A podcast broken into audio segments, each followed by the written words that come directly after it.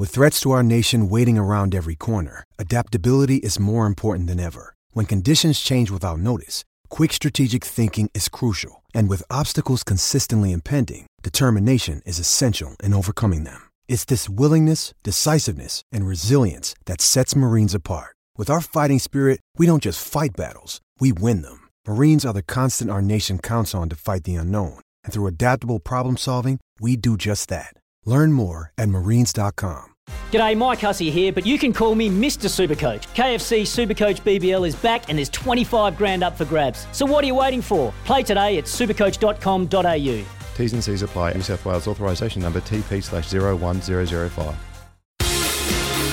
Welcome back to the Friday Form Panel on SEN Track. Text us on 0499 736 736.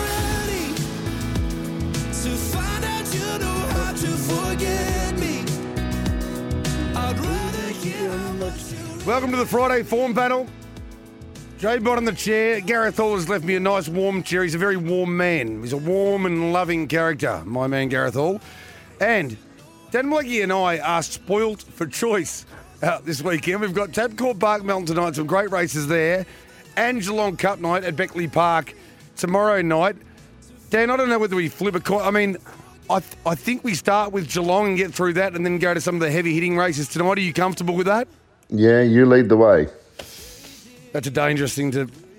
I don't know. I don't, I don't know if you know what you say there, Dan. When you Yeah, say no, that. I, I might regret that. Yeah. I, think you're. I think you're clever enough to let me lead the way, and then if I get into trouble, you'll just make a right or left hand turn out of the um, out of the uh, the path of the danger. Um, it's going to be a great weekend, isn't it? I. I I must say, uh, and I don't know whether you agree. Maybe you don't. Maybe maybe the idea of uh, having two big nights is even more enticing. I- I I think personally, I'm a fan of if you're going to have a a, um, a country cup night on a Saturday night, that should be the metropolitan night of the week. But ultimately, it's left us with uh, an embarrassment of riches in terms of the quality over both nights this weekend. It is. I mean, some of the programs are diluted a little bit because there's a few fe- feature races tonight and also for tomorrow night. But um, Moonee Valley are doing it, aren't they, with their uh, uh, the Gallops weekend? So um, why not uh, with ours as well? And it spreads the love. Let's get all pumped up. Right, we'll start with race one at Beckley Park we'll get through the nine and then we'll duck back and have a look at a couple of the uh, very good races at Tabcorp Park, Melton tonight. Um, this was an extremely difficult race, and I don't even have uh, prices available to me right now. I might have to go to a, a different site if you know what I'm saying. But uh, Kendy's Butterfly was the one that I had on top, 1609 metres, up to 50th there. And this is where the dilution kicks in because it's uh, not the strongest race, but there will be a winner. I'm thinking. I'm thinking the one thing that I can nearly guarantee is whenever they settle into their roles, there, there won't be a lot of pressure in this opening event tomorrow night at Beckley Park, Dan. Yeah, look, it was a tricky race as well. I, thought um, there's not really anything that I'm discarding here. It's hard to work out how the race will be run. River Patrol is probably a good chance of leading, but is it strong enough uh, in, in this type of a lineup? Uh, that I don't know. Um, initially tipped in tonight, but it's out. Um, look, then I was left with the 11, which is going to be tricky from the draw Denstown, but uh, making a habit of winning these types of races. Uh, 10 friends, I think it's going well. Nine, Nicole's Cruiser. Didn't deliberately think the second line horses were better. It was just the way that, you know, we talked about last time, there are some races that come to you quickly. You can sort them out fast, one or two replays, and then you look at another and you think, well, it's going to take a bit of time here. Um, I better wait till I'm on my third brandy or scotch and uh, it, might help me. And that was one of those races, I must admit. And, and it was, I found it the too hard basket. But that's good. So everybody that goes there would think that there's a, a chance of figuring. Um, I couldn't really sort it out with any confidence, but I've tipped 11, 10, 9, and 6. And I've gone completely different. I've gone uh, at the uh, the top end of the numbers one, four, three, and five. Isn't it funny how that that third Scotch just uh, loosens up the mind a little bit and the intuition sometimes when you're doing the form down, and you can you can just see through the form a little bit. It's like a, it's like one of those seeing eye type situations where you can see through the form a little easier. Well, they refer to it often as Dutch courage, you know, say the things or think the things you would not normally think. It's just that when you're having your third scotch and you've done it, when you're sober enough or without the Dutch courage the next day, you can't remember what the thought process was that made you go that way. I'm, I was really confident, though. I remember that. Very confident. Um, let's move on to race two before we go to our first break on the Friday form panel. Uh, in races two and three, we have former Kiwis rocking up for major stables, and here it's Where's the Gold? Tim O'Connor from Harness Racing Victoria has uh, resumed his uh, journey in Trot's ownership. Big fella. Uh, we'll be listening, no doubt about it. Who's one of the regular listeners and a, a key member of the SEN track family. Um, he's also in the part ownership of Where's the Gold, and I've got a very good feeling they're going to start this journey in a in a positive manner here, Dan. Yeah, I, I agree with you. Um, I, I, guess uh, the addition of both Where's the Gold and I Am Because of You um, well, they're the two horses we don't know, but they're likely to start first and second favourite. Um, I think Where's the Gold's the one. Emma Stewart's got a number of horses over the course of the weekend that we either haven't seen before or haven't seen much of in her care, but uh, she had one that won at uh, Melton very impressively on Monday. And look, this horse has got decent form in New Zealand. It's not as if he comes here and you're thinking, well, if it improves six lengths with Emma Stewart, which it could well do, it's going to be hard to beat. This horse wouldn't really have to improve. I think he's got the form on the board to suggest he's got a deal of ability. He hasn't had uh, a, a long career to date, 13 starts. There's every chance that he's still on the way up and naturally going to Emma Stable uh, you would expect that there is improvement to come. So he was the logical tip. I am, because of you, I am um, uh, respectful of. It's it's travelled around a bit. Um, first start with with Julie Douglas, and again another stable that can really get the best out of horses. Uh, then Major Major Modern Bliss, um, who might take a trial, but uh, Major Major's going well enough to be a serious threat. If you wanted to go with the devil you know, as opposed to the devil you don't, Major Major might represent that value. But we're working off uh, a canvas without uh, fixed odds uh, at the moment. Um, but so where's the goal? Seriously, it could come up a dollar twenty, or it could be a dollar ninety-five. I'm really not sure what it's going to uh, open up at, but um, it's my tip: six, seven, two, and one. I'm going six, two, one, and seven. I've marked it a dollar eighty, but I've got a. I've got a really good feeling that they're just going to open at a dollar thirty or a dollar forty. And uh, big fella who's in the ownership. Morning, Mr. Bonington and Dan. Bloody hell, Jason. Where are these prices for Saturday night harness racing? Lol have a ripper. Yeah, they the uh, the traders and the uh, the bookies like to concentrate on one thing at a time. Apparently, this is this might have been a little bit too much, a little bit too overwhelming for them to look at the Cox Plate and the Melton Racing tonight and everything else, and come up with prices. And they uh, they certainly haven't done it. Major, major. I've got in for second. I, he's a bit of a funny horse, I reckon. Uh, Dan and uh, uh, John Hawkes in the in the part ownership of Major, major. You get the feeling, and Jeff Webster's given me the indication that he's got a reasonable degree of ability, and he sort of he toys with horses at home that make him seem like a good horse. He's just one of those horses when he gets to the races, he switches it on and off a bit. Yeah, look, he's talented. There's no doubt about that, and I think he's going well, which is important. And he's got the good draw, and um, we've got to be careful not to uh, underestimate his chances here. Um, if we had a market to work with, we could um, be uh, better versed on what we considered value for him. But he could well come up at, at over the odds as a result. It could go the other way also. Um, and if uh, it does win, it wouldn't, be, wouldn't be the first winner that John Hawkes has had on Cox Plate Day or night.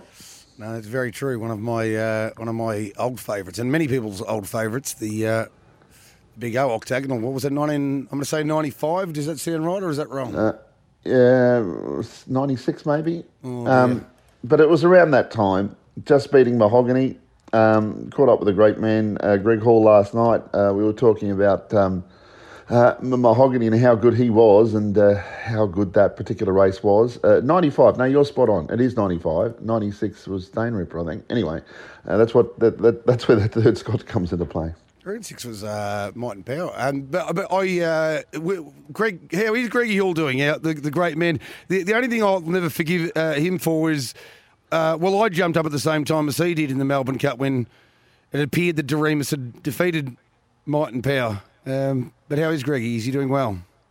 Oh, look, you know, he can tell a story or two. There's no doubt about that. He uh, he was uh, telling us stories of uh, how we got the ride on, on Superimpose and uh, and, and Sub Zero, the association, and uh, the Merlene Golden Slipper win where he got fined fifty thousand dollars, and uh, uh, he had some good stories to tell. that's for sure. He kept everybody entertained, and um, yeah, Oct- the Octagonal beat Mahogany in nineteen ninety five. Um, and uh, it was Saintly 96, Dane Ripper 97, and Might and Power 98. That's so there right. you go. There you go. What a wonderful. That was uh, an era where I don't think I cared about much else in life other than thoroughbred racing. Now I don't care about much else other than harness racing, and uh, and a couple of other things. Uh, Desi G, if you're listening, I care about you as well. Right, time for a break. We'll come back. More Friday form panel straight after this with Dan Malecki and Jay Bond. Welcome back to the Friday form panel on SEN Track. Text us on 0499 736 736.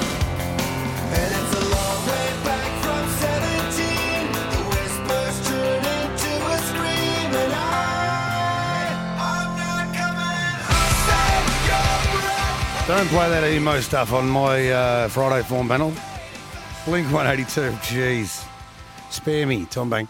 Uh, right, we're two races down. We've got another Kiwi that's going to be at a short quote, and I very much like the look of this fellow. It's a, winning combination. John Wilkinson and his merry band of partners are uh, happy to go across to New Zealand and, and source a horse. Uh, give it to Brent Lilley, and they generally go well. Massini stands out as uh, one of the very best, if not the very best, they've done that with. But Hugo Maguire, I'm sure you've gone back and watched the Kiwi replays. Looks a, a very nice customer, I think, Dan. Yeah, indeed, uh, Jason, and finds a really good race, I think, for him first up in Australia. Um, winning his last uh, two starts, and um, he's had that a little bit of a break in between, so he could come into this race with improvement, uh, still to come out of it. But uh, I think that's uh, that's positive because he, uh, he he finds that right race to kick off his uh, Australian campaign and with a with a new connection. So uh, he was my pick in the race again. Uh, a bit hard to work out what price he might be. I'm, I'm suspecting he's going to be in the red, but um, you sort of never can tell nowadays. We, you get a bit of a shock, and before you realise it, the six dollars is into a dollar eighty before you can blink. So, not to say that he's going to open up that sort of price, but I, I, I put him on top. Uh, I like what I have seen in New Zealand. Uh, my Ultimate Jacko is a pretty handy horse, so he'll be stiff enough opposition. He's been most consistent and in some good races against decent opposition. Uh, I thought he was the logical threat. Andaman Bay and Major Hole in my pocket, six five four three. I've gone six, five, two, and four. I think that Hugo Maguire. I think I think there was a time. Oh, gee, it must have been a fair while ago now, a couple of years ago now, where they probably weren't as clever about um, about being super conservative with these first starters across from New Zealand. But I feel like those days are gone, aren't they, Dan? We, we really. We really get more than we deserve uh, in life when it comes to tr- trying to uh, sneak a profit out of the. I think it'll be about a I, I think this one will genuinely be about a dollar twenty or a dollar thirty, Hugo Maguire, because um, I'm not saying they go back and probably watch the replays in the same way we do, but um, just look at, looking at the fact that he's won his last couple, I think that it will be enough for them. Brent Lilley, uh, former Kiwi, I think they'll. Um, I don't think they'll do us any favours here. Put it that way. No, I, I, I tend to agree with you um, that that's the case, but you, you also need to be careful at times, and, and similarly with the, the, the shorty in race number two in Where's the Gold. Um, I guess we've seen them race in New Zealand, so we've got a, an idea of their ability. But just because we've got an idea of their ability doesn't mean a dollar twenty is going to be uh, the right price, and could still well be unders. And it doesn't necessarily mean they can't win just because they're unders either. No, one hundred percent. It's. I think you've got to be a little bit careful. Maybe um, little skinny exotics, I reckon, or playing through the early quaddy uh, is the easiest way probably to back those horses. And if one of them happens to go under, well, you haven't done the kind of damage you've done if you've decided to have a massive two leg multi or just back them straight out at ridiculously short odds. Um, very quickly before we go to the next break, uh, I just wanted to discuss the the Interdominion sponsorship deal with uh, with SEN Track and um, put, putting SEN Track itself to one side.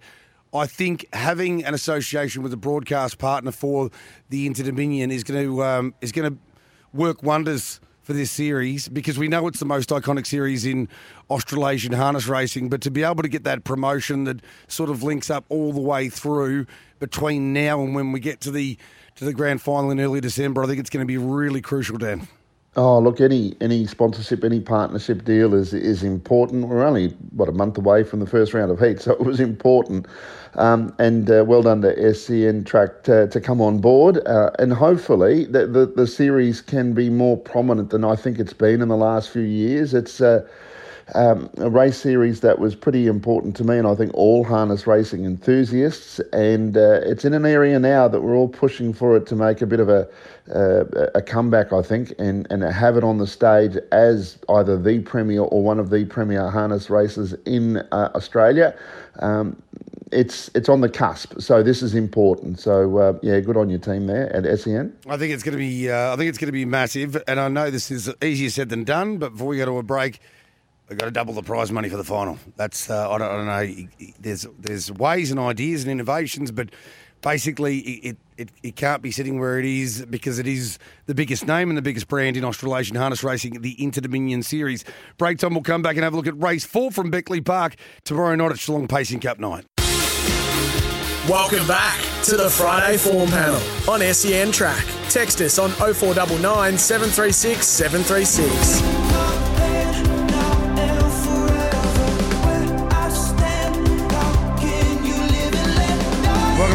Friday Form Panel.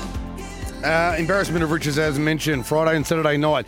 Big races. We're concentrating first on the Saturday night. Dan Malecki, the legend, the myth, the man, is on the other end of the line. And um, this is a great little uh, uh, initiation from, uh, well, a joint venture between Geelong and Warragul, the Lang Trot Final.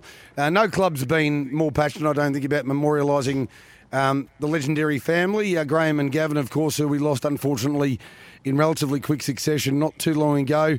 It's a nice race, and it might be a Lang that wins the Lang Trot Final, I think, here, Dan. Yes, yeah, on what we saw at uh, Warragul with Rogue Gentleman, uh, he was a dashing winner.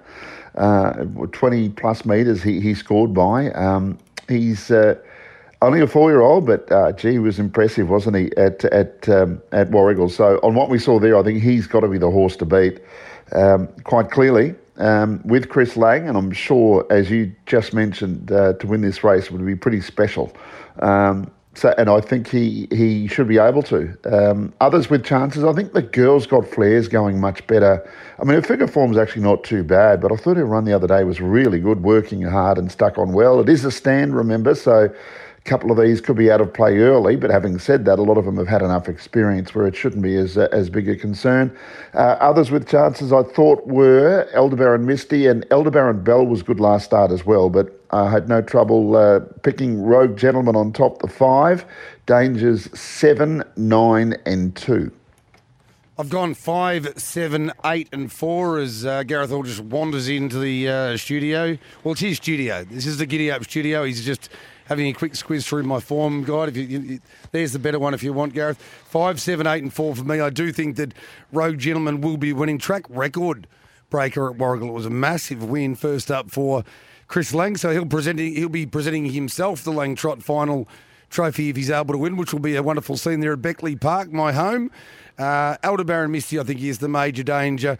Uh, it's always had a fair bit of ability for Jeff Webster, Ryan Duffy to take the steer. Captain McCraw's got ability, made a mistake in uh, in its qualifier for this series. And number four, Carnetta's been around for a long time, but he's rarely a million miles from the mark. So my numbers are five, seven, eight, and four. We might just have a, a quick look, but we, we won't do the tips. But this Haras des Trotteurs McNamara Memorial Trotters Cup at Group 3 level. Um, I won't ask for your tip yet, Dan, because we've got to go to the news in about a minute and a half. But it's a very, very good race and a very, very open race. Yeah, although there was one horse in particular that really caught the eye first up, um, giving the, the tip away that uh, I, I couldn't help but be attracted to. Um, was like a magnet. Uh, but you're right, a typical stand start races, and that's what we've got to keep in, in mind. Remember that it is a stand, and whatever your thoughts could have been could all be out the window very quickly. But um, yeah, we will dissect that race shortly. So I, I, now you've uh, now you've given away the ending of the movie at the uh, at the start. Dan, tell us. We've actually got prices. Would you believe it's a miracle? Yeah. It's an absolute miracle. We've got prices for this race. Is the two dollars sixty currently available? About that runner that you've mentioned, one overall. Is that good enough for you? I marked it around that quote. It's one of those weird situations where I marked it two fifty, but I'd almost be happy to back it at two sixty. I didn't need massive overs for this one. Are you in the same boat? Pretty much, but it is a stand as well. Um, but yeah, you're right. I, I think he's the horse to beat. You can still find something else at odds like a Kukulane or even a Peak's Luck, but I think one overall, he sort of picked himself. We've still got a little bit more to talk about with that race, and we will do so straight after the news. That's the hard out music. Back in a moment. Friday form panel, winding up your Friday morning after Giddy Up with Gareth Hall, and into trackside, and hopefully we're finding winners for you for tomorrow night. But we'll also duck back and find some for tonight a little bit later on. Stick with us. You're listening to the Friday Form Panel with Jason Bonington on SEN Track.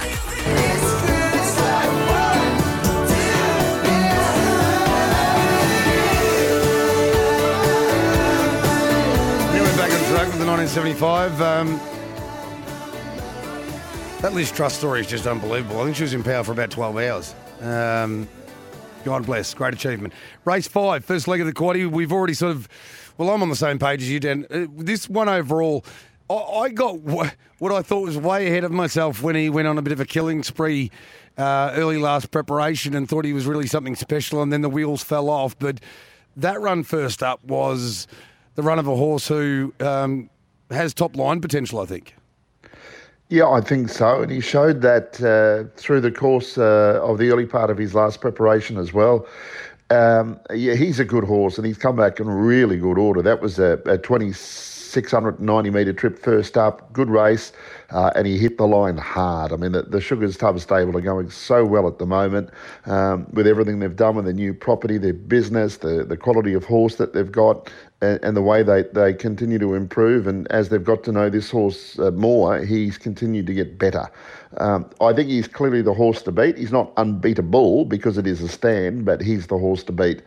Uh, there are a couple of others that I'd be suggesting you, you, you would have to put into the quaddy, and they include, well, we, we could never really leave out uh, a horse like uh, Baltica, for example, um, and also uh, well defined. I thought was a good run the other day, Jace, yeah. A- a- and at good odds. Like I, I really like that run. It comes out of uh, a similar form lines with Parisian Artiste winning at Swan Hill, but also the uh, the race at. Um, uh, Maryborough as well. So I'd be throwing, uh, if it's the B quaddy or the secondary quaddy, be throwing well defined in, and certainly Baltica, who's just so consistent. Uh, so I thought they were some of the key chances here, but uh, my on top selection six is one overall from 10 Baltica, nine well defined, and, and even Kuka going well, but I think it's important that he steps away and sits handy. I've gone 6, 12, 10, and 2, just with respect for Hopeful Beauty. First up from a break off 10 metres, um, uh, only second crack at the stand. There are reasons. $4.20 seems, well, I marked it 450 but 420 seems rather short under those circumstances. But the market really ref- reflects, you, you could have an A, B, and a C quaddy here, I reckon, Dan, because you've got, would you, would you, would you really want to leave Bromwich out? Would you want to leave on a powder keg is uh, comes with Nurofen these days, but would you want to leave him out entirely? Would you want to leave Hatchback out? Would you want to at sixty one and eleven? I know he's not going as well, but with his standing start record over a long trip, would you want to leave Robbie Royale out? It feels like one of those races where, um, if one of those horses won and you didn't have them, you you wouldn't be on great terms with yourself. Oh, that's right. And, and I think we've learned our lesson over many years, as I'm sure most of our uh, listeners uh, have as well. When it's a stand start trotting race, it's the leg you should be prepared to go wide in. And even then, sometimes you don't go wide enough unless you take field, which is almost uh, a certain way to make sure the favourite wins. We've all been there, done that, but those, uh, those standing start races uh, are, tricky at the best of times, and that's probably perfect for the A and B quaddy. And uh, take what you like in the A quaddy and, and just throw everything else in because the race can change very quickly uh, after the start. Now, you- you've spoken at length, um, both via this forum and, and a, a, a myriad or myriad forums about um, falling in love with horses and particularly their their physicality, sometimes their cadence. Well, I don't know what it is about interview. He don't, sometimes he doesn't even quite look like a horse out there. He's he's like he's he's just an octopus, and he's I don't know. His shoulders seem oversized. He's got a he's got a head. He just wants to roll his head down. Um, but there's something about him that. Um, I, I just love him, and he's brutally, brutally tough. There've been a couple of races where he's won, and they, it looks like he's done far too much work, and yet he holds them by exactly the same margin over the last 150 metres. Is he 100% trustworthy? Absolutely not. But if he does everything right, I think he'll be winning this race.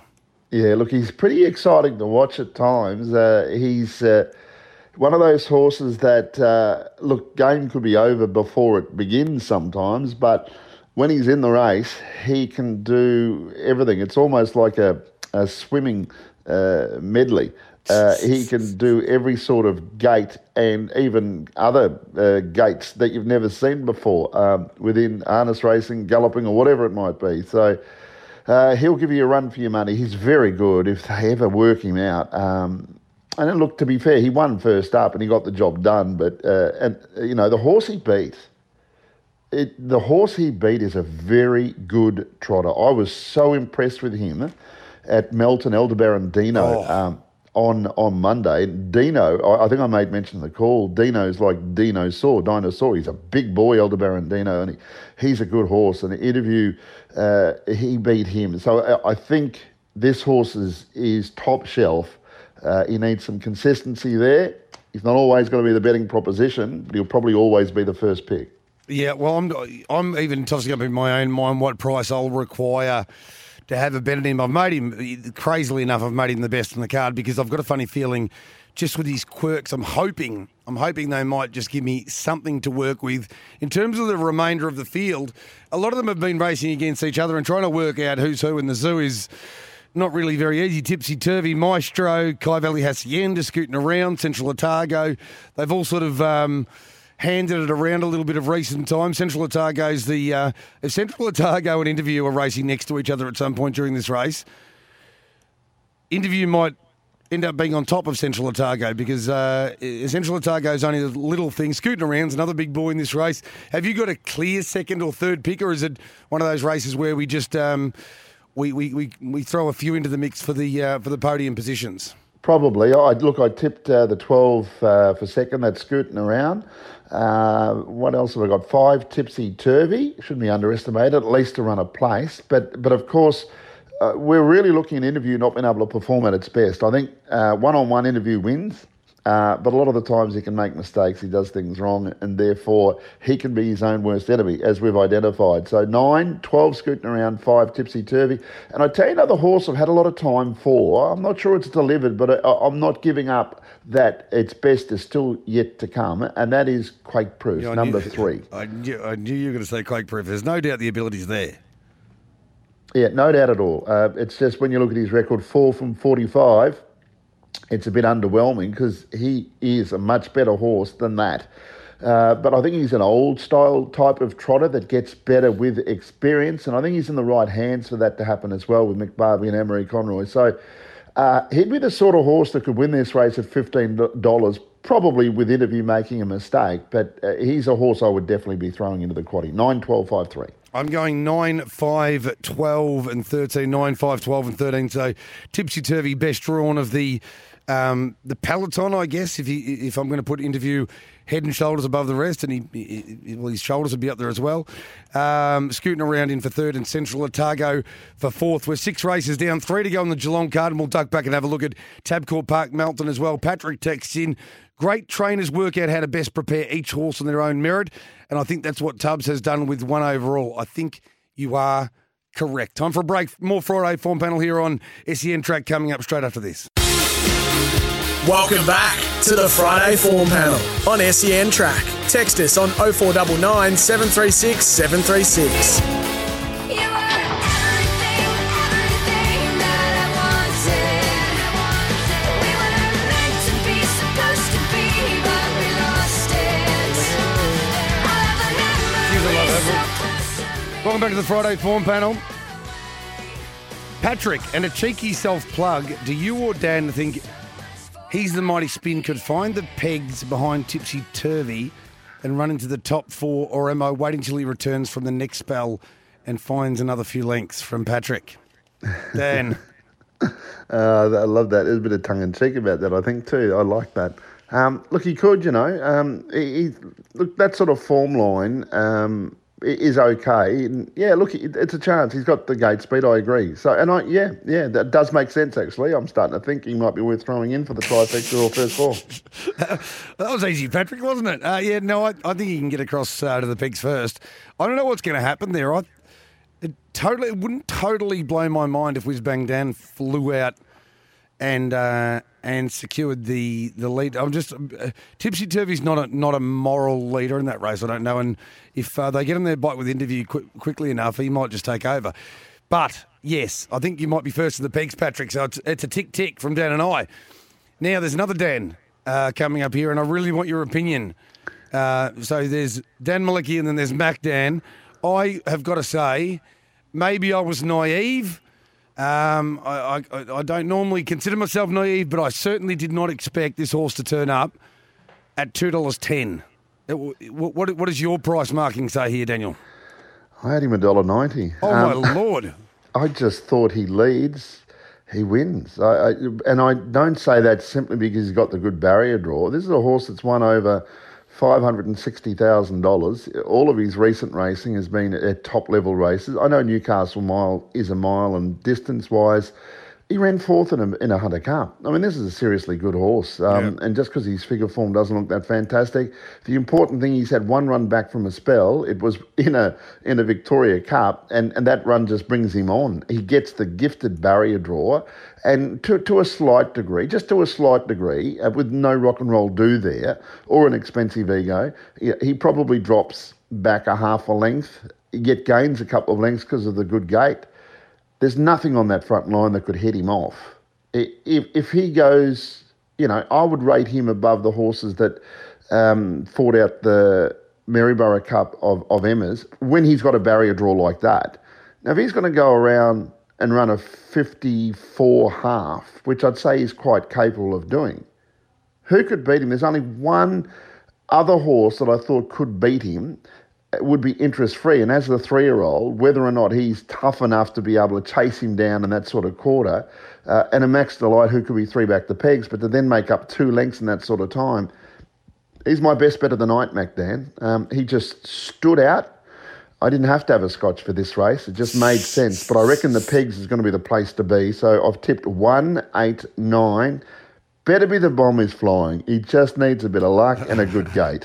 He might be able to run into a place. I still thought his effort the other day in the Maryborough Cup was excellent. So was Seb's Choices run, but he's got the uh, the bad gate again. One best bet of the night from eight, nine, and ten.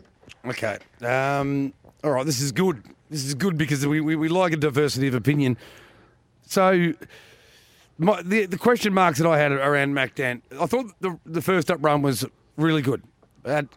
It's only the one run. Now, is he a better horse leading or is he a better horse following a helmet over a long trip? I think he's clearly fourth and Hunter Cup. He loves a long trip. Um, I'm not worried about that. In fact, I think he might be better over a long trip than he is over a short trip, which sounds insane given that he is Newcastle mile winner. But I'm thinking second up from a break, does he want to take a trail on something? And if he doesn't, now Willie Go West's first two runs back from a break were very good off pace, probably his best runs on Australian soil off pace. But is there not some sort of chance here, Dan, that Nathan Jack, uh, the, the, team just decide, I'll tell you what, we know we go a million times better in front. Um, Mac Dan's only had the one run back.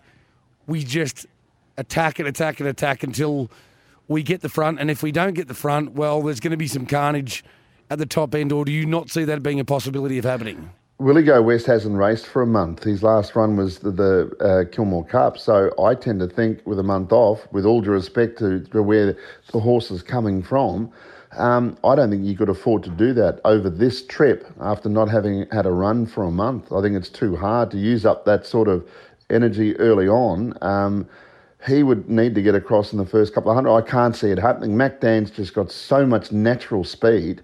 Um, he could have one leg tied behind and he could still lead everything else outside of him. So I, I think that's highly unlikely unless Mark Pitt and the connections thought, well, we get the right horse to sit behind, we'll take the trail because we're confident we would outsprint them anyway.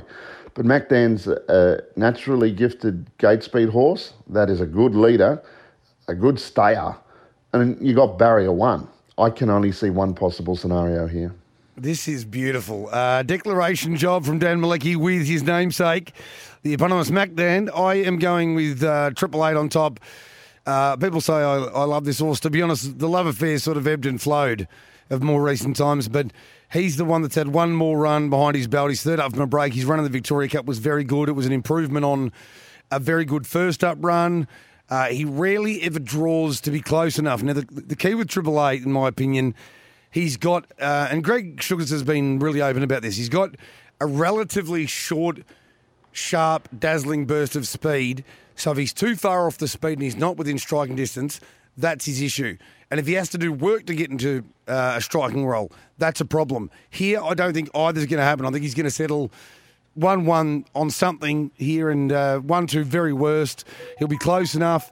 They will need to run a little bit if um, if Dan Malecki's um, case that he's outlined, if that scenario plays out and they're running home in 54, no one's betting the leader. I don't think Mac Dan. I've just got that little tiny query that he is second up from a break over a long trip, so I'm going with Triple Eight. Um, Max Delight is absolutely ablaze, cannot draw a gate. I personally think this horse, even though he was um, a multiple group one winning three year old, a Derby winner, a Victoria Cup winner in 2021. I think he's in career best form. He just can't he just can't get into a race at the moment. Um, but I think if this trailing draw turns out to be a good trailing draw and they do run along a little bit and there's some pressure, he can win Mac Dan in for third for me. But um, I am I have been swung a lot. I feel like there's a Chinese burn that I'm looking at on my right forearm at the moment from Dan Malecki when it comes to Mac Dan. And Torrid Saints flying, but that draw just makes life incredibly, incredibly difficult. The key here, Dan, really, basically, the race can only be run one of two ways, and if it's run the way you expect, well, it rules out. Well, according to you, it rules out every other runner bar one, but it rules out virtually the whole field anyway. Because if they dictate terms and they run home in a slick final half, we've seen this movie before enough times, haven't we? You just you can't make up the ground. Yeah, not not when they're running those sorts of times. And Geelong's that sort of track at this level. It's even harder to make up the Yeah. ground away from the pegs. If they're going to be running 54 on the pegs, it's seriously, you know, you got to go nearly a second quicker for the last half mile. It's impossible, just about impossible. Um, interest free needs to hold leaders back, but I have seen him go rough. It's every now and then he's done a few things where he hasn't scored up fantastically and he's gone a bit funny. So if that spot opened up and Triple Eight ended up there, his chances obviously improved significantly. And I think that's the only way that Triple Eight could win. Uh, he can still run well. He's a very good horse. Mac Dan would have to underperform in my eyes for a few others to win. Not that the other horses in the race aren't better than him. It's just that advantage with that barrier draw. I'm thinking you will get a soft lead. It's it's so many positives uh, for MacDan, whereas a few of the others that could have a slim chance of winning it need a few things to work out. Um, and Triple Eight, if he got behind the leader, his chances improved significantly. Were you thinking that was a possibility of occurring? I, I thought it. I thought it was, but um, the only thing is, uh, we know that Triple Eight himself. I mean, he's not that quick, is he? So he's he, he would- he would need to.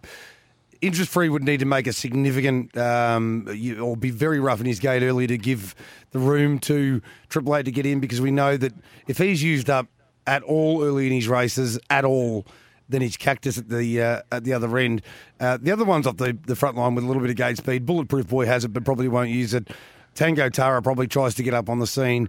Will he go west? Maybe, maybe not. So it's a um, you're making a very, very compelling, cogent, strong argument here, and I think you've just He'll be a dollar fifty. around. Mac will be a dollar fifty. We'll take Friday form panel listeners. Take the two ten now for crying out softly, because it is not going to last. According to Dan Malecki, when he makes a declaration like that, it's almost invariably right. Let's move on to race eight. Uh, this is another bit of a well. This is the biggest head scratcher of the night because we don't know where Kowalski analysis is exactly at. Dan. Yeah, and we don't know if, if Polly switched the uh, the electricity on either. So um, I, I, agree with you. I, I, I've, I've sort of defaulted to Kowalski analysis, new stable, um, same connections, uh, I think, isn't it? Um, Yes, yep. Uh, and and he's competed at the highest level. He's first up. I looked for every other horse in the race to try to beat him because you know what I'm like with horses first up.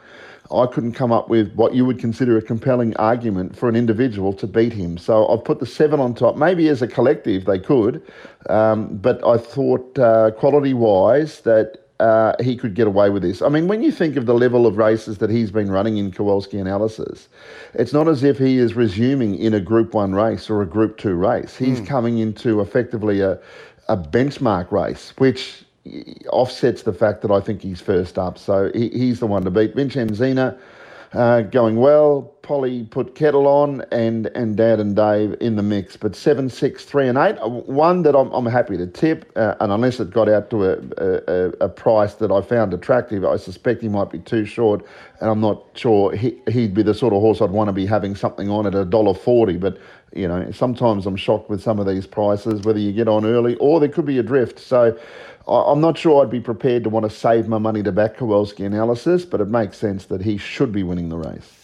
It does. Uh, and you speak of the quality of races that he's been in. Well, uh, going back a year and a half ago, he was third in uh, Chariots of Fire behind Expensive Ego, um, going sub 149. That's how good a horse this horse is. Uh, I think they could afford to balance up and roll forward or go back. And he's got that kind of speed. We spoke about Beckley Park, and it's not easy to make ground, but he's one of those point to point freak speed push button horses, Kowalski analysis. Uh, and that's all he might have to do here. So I would watch the markets here to see if there's a move because, particularly for quaddies, I reckon, Dan, because the, you've got two ways of, of going about this. We got three, I reckon, actually. One is to have a staggered quaddie with Kowalski analysis one out and then play a few others. The other is to throw them all in the mix and sort of half hope he gets beaten. And if you see a significant drift here, and you want to be really brave and courageous, just leave him out. Just leave it. Yeah. J- j- just you're allowed to do that. He, he he he can be taken on if if you get the vibe that this is not going to be the night first up from a break, uh, and you take him on. Um, you're going to exponentially in, in- increase your dividend through the quaddy. Yeah, look, uh, I totally agree. And that's right, it is the last leg of the quaddy as well. So maybe you do want a backup or two just to give you that opportunity of a bit of value there. Because if there's ever a horse you're going to take on that hasn't had a lot of racing over the last couple of years, is first up from a spell, um, you know, this could well be the horse. But he could come back and just use it as a trial.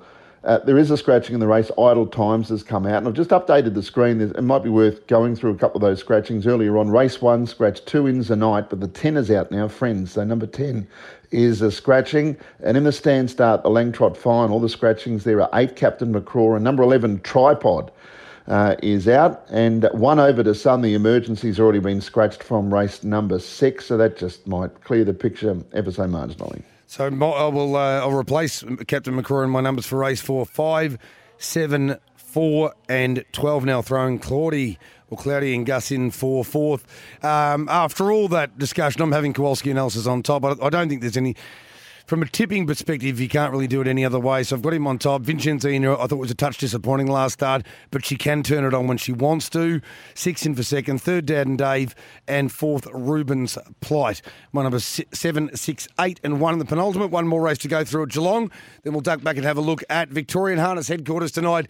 Friday form panel. Jay Bond and Dan Malecki. Here's news coming back very soon. Welcome back to the Friday Form Panel on SEN Track. Text us on 0499 736 736. If you want to, I can save you. I can take you away from here. Welcome back to the Friday Form panel. Hopefully, you're enjoying your Friday morning, and why wouldn't you if you're a racing lover? Cox Plate tomorrow. We've got the Geelong Pacing Cup, and tonight great races at Tabcorp Park, Melton. We'll talk about them in a moment. First of all, we've got to get through a little obstacle called the final race at Geelong. I, I can't. Yeah, there's not much I can add here. I don't think. Dan, have you found No. Coco Mia wins? I suppose. Again, it was a process of elimination race, and I apologise for some of the connections, but I just found it really challenging. Uh, horse getting to a, a new stable, we, we, we just have this, um, I think, a fixation and a, and a um, expectation that the horses they, they go to Emma Stewart's and they can improve, but that can be dicey because horses are, are short odds and you can get sucked into them, and it not necessarily be the case. But I think um, uh, Coco Mia comes into a, a, a winnable race. It's not as if um, uh, the class rise is too significant, if indeed it's a class rise at all. But um, I think she's the one we're obviously most respectful of, uh, and there's a number of reasons why. Uh, also, perhaps one of the most progressive in the race. There's a few horses there that had a bit of experience and um, have plateaued in, in the, the level of where they're at. So I think Coco Mia, the seven, seven, nine, eight, and three, and uh, and you're right about um, a, a tricky race, but maybe it's not. Maybe Coco Mia is just simply too good. I, I think it'll probably be the case. Has trialled seven on top of eight. I thought that win from uh, up and about uh, at Warragul, I reckon it was, first up from a break, having only had the one start, was very good. So I've got it in for second. I am Wingate third. And for me, Baramac for fourth. Right, let's have a look at what's uh, going to transpire tonight. Now, there's a lot of good races, but the couple that I want to focus on first of all, um, the Aldebaran Park True Roman Trotters Free for All. This is a really good race. And I must admit, I'm surprised to see Aldebaran Zeus favourite, but it started, well, it opened $2.80. It's out at 320 I, I wish I wish I hadn't killed that fish. I wish I'd seen I'm Ready Jet at $8.50. It's into $3.70. And Nathan Jack telling everybody that will listen that I'm Ready Jet is um, going to be very, very, very hard to beat in the Inter Dominion series and has come back better than ever, which is frightening for her rivals. And Olivici at $3.30. Um, most intriguing race and lots of gates speed off the front row. Yeah, there is. Um, uh, yeah, yeah. I must say, eight fifty. I'm ready, Jet. That's um, that's perplexing. Um, that yeah, that's amazing, isn't it? Uh, but three seventy, it's it's probably found its right price uh, now. I, I liked Olivici. I thought his last run was excellent. Uh, I like the way he made the has made that transition um, to I think uh, the top level. It was a Group One race last start. He was good. The horse that beat him was better, but is flying. Um, and I, actually think the draw is, is suitable. Uh, if, if Chris Lang wanted to, to punch through without overusing him, he could track Vacation Hills through and maybe end up in a 1 1 trail, certainly in a handy enough position without necessarily being you know out the back. I'm ready jet, absolutely. Uh, the difference between me tipping Olivici, he's race fit. I'm ready jet's first up. Um, naturally, she can win. She's so good, but she's got to get better from the run as well. So nine, seven, uh, Aldebaran Zeus. Probably the barrier draw lent itself a wide opened up favourite, but I wouldn't be surprised if Olivici and I'm ready jet uh, displaced him for outright favouritism. Uh, he can still be a, a $4 third pick or maybe even $3.80. But they're your key three chances. I think Loxley Lover can run well, um, but he really is up against the, the big boys and girls this time. And I think he can mix it in, but he might be better for it. So uh, my tips are nine, Olivici, seven, I'm Ready Jet, three, Aldebaran Zeus, four, Loxley Lover. Yeah, seven, nine, four, and three uh, for me, and and I, I- I've gone on about it ad infinitum of, over recent weeks, and I, I, probably you have too, Dan. But it, stunning the strength of the four-year-old. We, we we've spoken about the four-year-old pacing brigade, but the four-year-old trotting brigade. We've got Loxley Lover here, uh, Ultimate Stride. We've got Olivici. Um, Aldebaran Zeus, it's, and, and Queen Alita. and these, well, I was going to say that's only in this race. Yeah, You've yeah, that's it's, right, It's yeah. quite, it's quite staggering how strong the yeah. group is. No, it's incredible. Prison Artiste winning the, the Trotters Cup One last overall? week. Uh, one overall, that's right. Where, where everyone's tipping tomorrow night. The strength in the four ranks is quite extraordinary, and that's why I was happy to see a three-year-old in the Victoria. Uh, well, I would have liked to see catch a wave in the Victoria Cup, regardless of whether you think it could win or not. But these four-year-olds, they're dominating the trotting ranks and the, and the pacing ranks for that matter. And the three-year-olds, which are close to being four, um, uh, that's why I think that adds that sexiness with uh, with uh, interest-free being in the Geelong Cup on Saturday night. If he's able to run well, and he should from the draw, if he's able to place, there might be a few other trainers with three year olds that are, you know, the right sort of three year olds. The three year olds have had enough experience and got enough quality to compete at that, that higher level and give them opportunities. Because I, one thing about the, the Victoria Cup, and, you know, I think this is important, and I, I agree over the years, been the great race, been my favourite race. Always been referred to as the Cox Plate of harness racing, but the Cox Plate uh, can have three year olds in it. It doesn't this year, but you know we talked about Octagonal before. If the Vic Cup can't have three-year-olds. We can't refer to it as the Cox Plate. There was an opportunity to have one this year, missed the boat. Whether you thought Catch a Wave could win or not, he would have been a six or seven dollar shot if he drew the front line.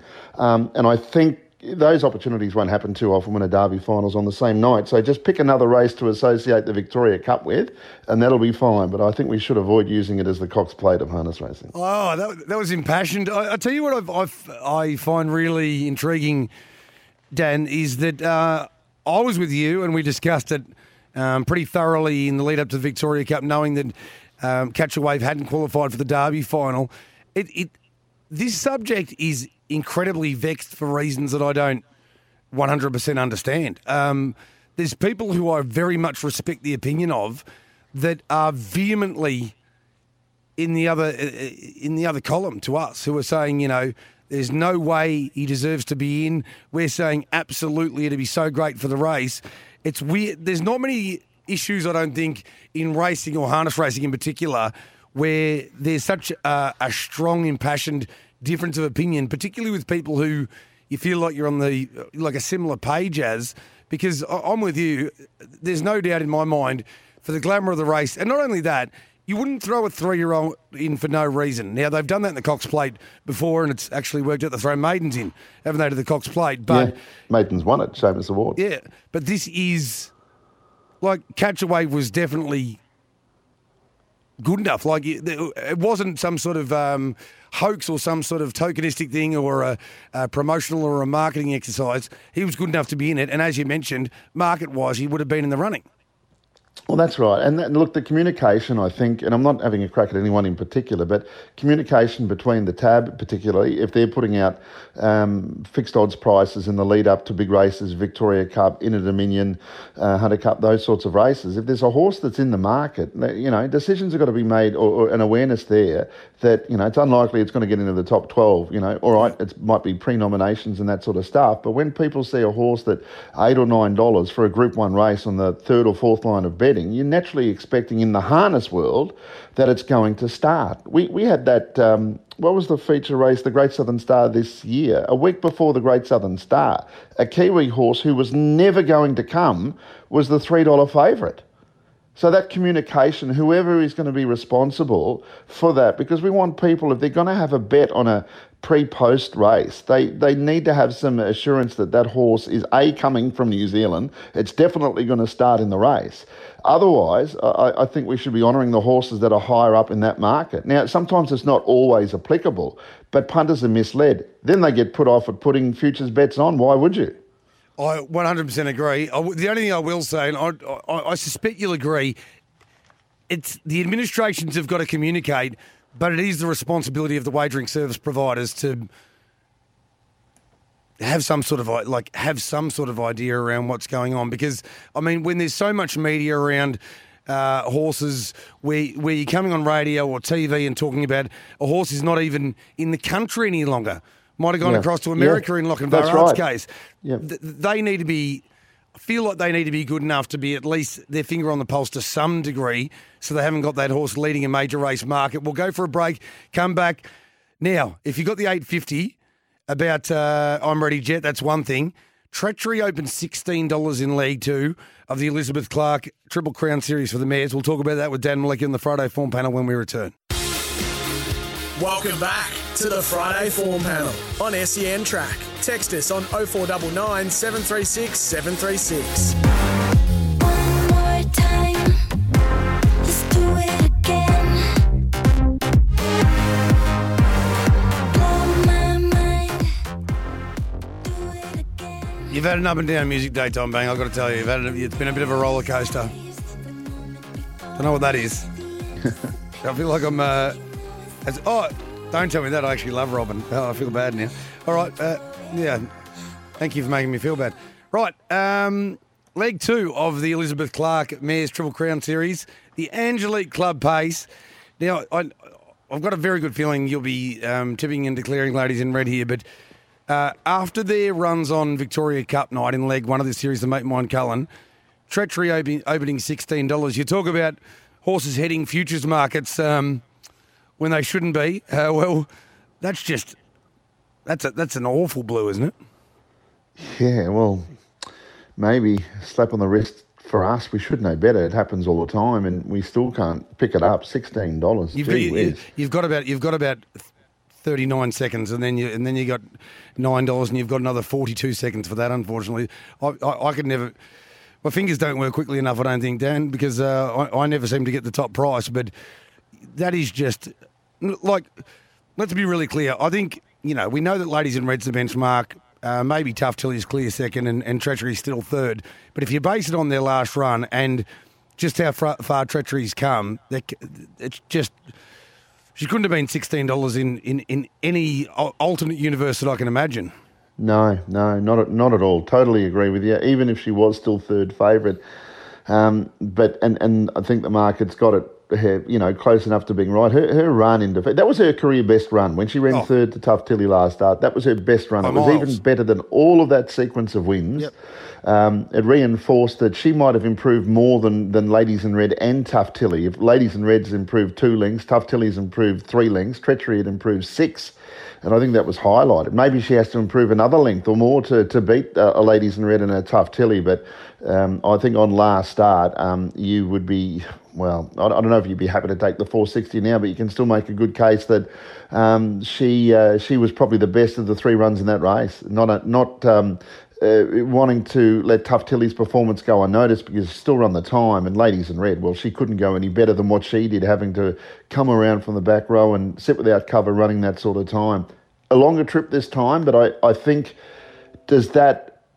I think it advantages Ladies in Red more. It doesn't disadvantage Tough Tilly, and and Tiff, Tough Tilly is a, a top filly, um, but she's the draw. Even though all three are drawn the back row, uh, the horse that is most advantaged, I think, is Ladies in Red.